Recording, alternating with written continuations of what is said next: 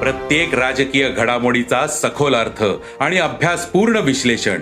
उलगडणार राजकीय इतिहास ते वर्तमानाचे भविष्य.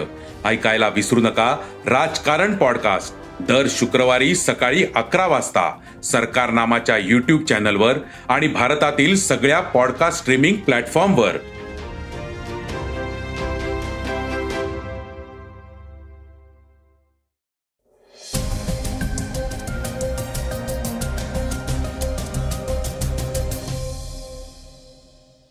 श्रोते हो नमस्कार.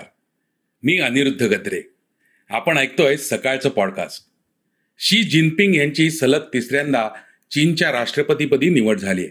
याबद्दल सविस्तर ऐकूयात. आर आर आर चित्रपटातील नाटू नाटू या गाण्याने आज ऑस्कर पुरस्कार जिंकला तर इतिहास घडेल असं का म्हटलं जात आहे हेही थोडक्यात ऐकूयात. हसन मुश्रीफ यांच्या घरावर ईडीचे छापे पडल्यानंतर त्यांच्या पत्नीने काय प्रतिक्रिया दिली आहे ते ऐकूयात आजच्या चर्चेतील बातमीमध्ये. चला तर मग सुरुवात करूया आजच्या पॉडकास्टला सिलिकॉन व्हॅली बँकेच्या बातमीपासून. एक दशकाहून अधिक काळ अमेरिकेतील आघाडीच्या बँकांपैकी एक असलेली सिलिकॉन व्हॅली बँक दिवाळखोरीत निघाली आहे. बँक दिवाळखोर होण्याच्या आधी गुंतवणूकदार आणि ठेवीदारांनी बँकेतून सुमारे बेचाळीस अब्ज डॉलर रुपये काढण्याचा प्रयत्न केल्याची माहिती मिळाली आहे. California department of financial protection and इनोव्हेशनने ही बँक बंद करण्याचे आदेश दिलेत. नऊ मार्च रोजी बँकेकडे नऊशे अठ्ठावन्न दशलक्ष डॉलरची निगेटिव्ह कॅश बॅलन्स होती. ठेवीदारांकडून पैसे काढण्याच्या प्रयत्नाचे प्रमाण इतके मोठे होते की बँकेकडे रोख रक्कम संपली असल्याचे समोर आले आहे. सिलिकॉन व्हॅली बँकेचे सीईओ ग्रेग बेकर यांनी शेअरधारकांना पत्र पाठवले. त्यानंतर बँकेतून पैसे काढण्याची प्रक्रिया सुरू झाली. बँकेचे चलन संपेपर्यंत ही प्रक्रिया सुरू होती.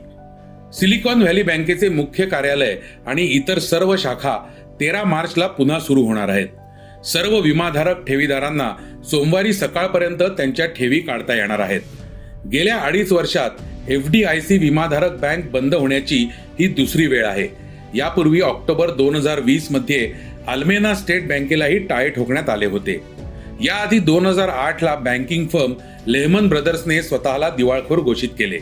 यानंतर अमेरिकेसह जगभरातील मंदीने अर्थव्यवस्था डबघाईला आली होती. शी जिनपिंग तिसऱ्यांदा चीनचे राष्ट्राध्यक्ष बनले आहेत. एका नेत्याची सलग तिसऱ्यांदा देशाच्या राष्ट्रपतीपदी निवड होण्याची ही पहिलीच वेळ आहे. पीपल्स पार्टी ऑफ चायनाची नॅशनल पीपल्स काँग्रेस परिषद गेल्या वर्षी ऑक्टोबरमध्ये आयोजित करण्यात आली होती.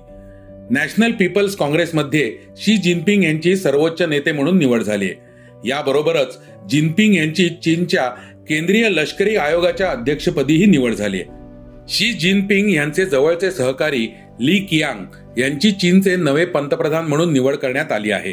चीनच्या कम्युनिस्ट पक्षानं एक मसुदा योजना तयार केली यामध्ये कम्युनिस्ट पक्ष सरकारवर आपलं थेट नियंत्रण वाढवणार असल्याचं म्हटलंय.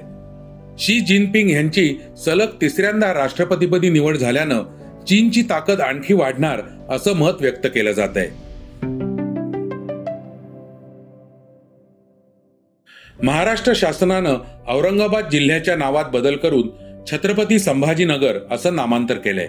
यानंतर छत्रपती संभाजीनगरचे खासदार इम्तियाज जलील यांनी आंदोलन करत नामांतराला आपला विरोध दर्शवलाय.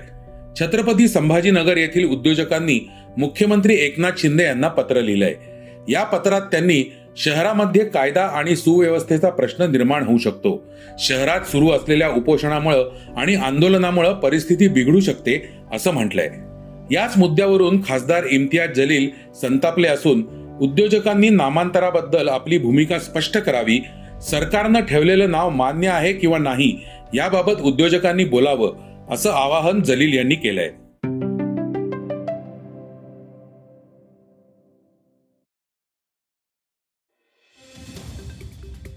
आता आपण जाणून घेणार आहोत आजच्या वेगवान घडामोडी. आर आर आर चित्रपटानं प्रदर्शित झाल्यापासून आपली लोकप्रियता टिकून ठेवली आहे मध्ये नाटू नाटू या गाण्याला सर्वोत्कृष्ट मूळ गाण्याच्या कॅटेगरीत नामांकन मिळालंय. त्यामुळं नाटू नाटूला जर ऑस्कर मिळाला तर इतिहास घडणार आहे. याआधी दोन हजार नऊ मध्ये ए आर रहमानच्या स्लमडॉग मिलिनियरनं सर्वोत्कृष्ट मूळ गाण्याच्या कॅटेगरीत ऑस्कर जिंकला होता. त्यामुळं आज अमेरिकेत पार पडणाऱ्या ऑस्कर पुरस्कार सोहळ्यात नाटू नाटू आपल्या नावावर हा पुरस्कार करणार का हे पाहणं महत्वाचं ठरणार आहे. दिल्लीतल्या दारू घोटाळा प्रकरणात मनोज सिसोदियांना सीबीआयने अटक केली होती. आता त्यांच्या ट्विटर हँडलवरून करण्यात आलेल्या ट्विटनं सगळ्यांचं लक्ष वेधून घेतलंय. मला तुरुंगात टाकून साहेब मला दुखवू शकतात पण ते माझे धाडस तोडू शकत नाहीत. इंग्रजांनीही स्वातंत्र्य सैनिकांना त्रास दिला पण त्यांचे मनोबल तुटलं नाही असा संदेश सिसोदियांनी तुरुंगातून दिल्याचं ट्विटवर म्हटलंय. प्रसिद्ध बॉलिवूड चित्रपट निर्माते आणि अभिनेते सतीश कौशिक यांच्या मृत्यूबाबत अनेक खुलासे होताना दिसत आहेत. होळी पार्टीच्या निमित्तानं एका बिल्डर आणि गुटखा कंपनीच्या मालकानं फार्म हाऊसमध्ये गुप्त पद्धतीने पार्टीसाठी सतीश कौशिक यांना बोलावलं होतं. पोलिसांनी या फार्म हाऊसमधून काही औषधंही जप्त केली आहेत. आता ही औषधं नेमकी कशाची आहेत आणि सतीश कौशिक यांना बोलावणारी व्यक्ती कोण याचा तपास पोलीस करत आहेत. अहमदाबादच्या नरेंद्र मोदी स्टेडियमवर भारतीय संघाचा ऑस्ट्रेलिया क्रिकेट संघाविरुद्ध कसोटी मालिकेतील चौथा सामना सुरू आहे. या सामन्यात फलंदाजांनी वर्चस्व गाजवल्याचं दिसून येत आहे. भारताकडून युवा सलामीवीर शुभमन गिलनं शतकी खेळी केली आहे. त्याने एकशे चौऱ्याण्णव चेंडूत दहा चौकार आणि एका षटकारासह शतक पूर्ण केलंय. दोन हजार तेवीसमध्ये पाच शतक करणारा गिल पहिला क्रिकेटपटू ठरलाय.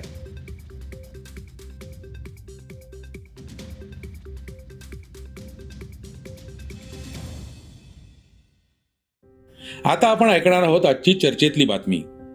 कोल्हापूर जिल्ह्यातील राष्ट्रवादी काँग्रेसचे नेते आणि माजी कामगार मंत्री आमदार हसन मुश्रीफ यांच्या घरावर ईडीने तिसऱ्यांदा धाड टाकले. यावेळी मुश्रीफांच्या पत्नीने किती वेळा येतात आणि त्रास देतात एकदाच काय ते गोळ्या घाला असं म्हणत आपल्या भावना व्यक्त केल्या आहेत ऐकूयात त्या काय म्हणाल्यात. शांत राहा त्यांना सांगा ते आम्हाला गोळ्या घालून जावा गोळ्या घालून जावा आम्हाला. तर श्रोते हो हे होतं सकाळचं पॉडकास्ट आजचं सकाळचं पॉडकास्ट तुम्हाला कसं वाटलं हे आम्हाला सांगायला विसरू नका. यूट्यूबवर देखील तुम्ही सकाळचं पॉडकास्ट ऐकू शकता.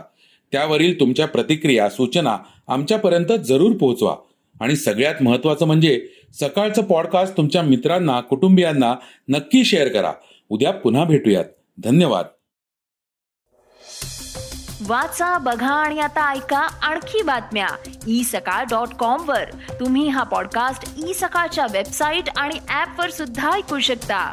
विसरू नका या पॉडकास्टला आपल्या आवडीच्या पॉडकास्ट ऍप वर सबस्क्राईब किंवा फॉलो करायला.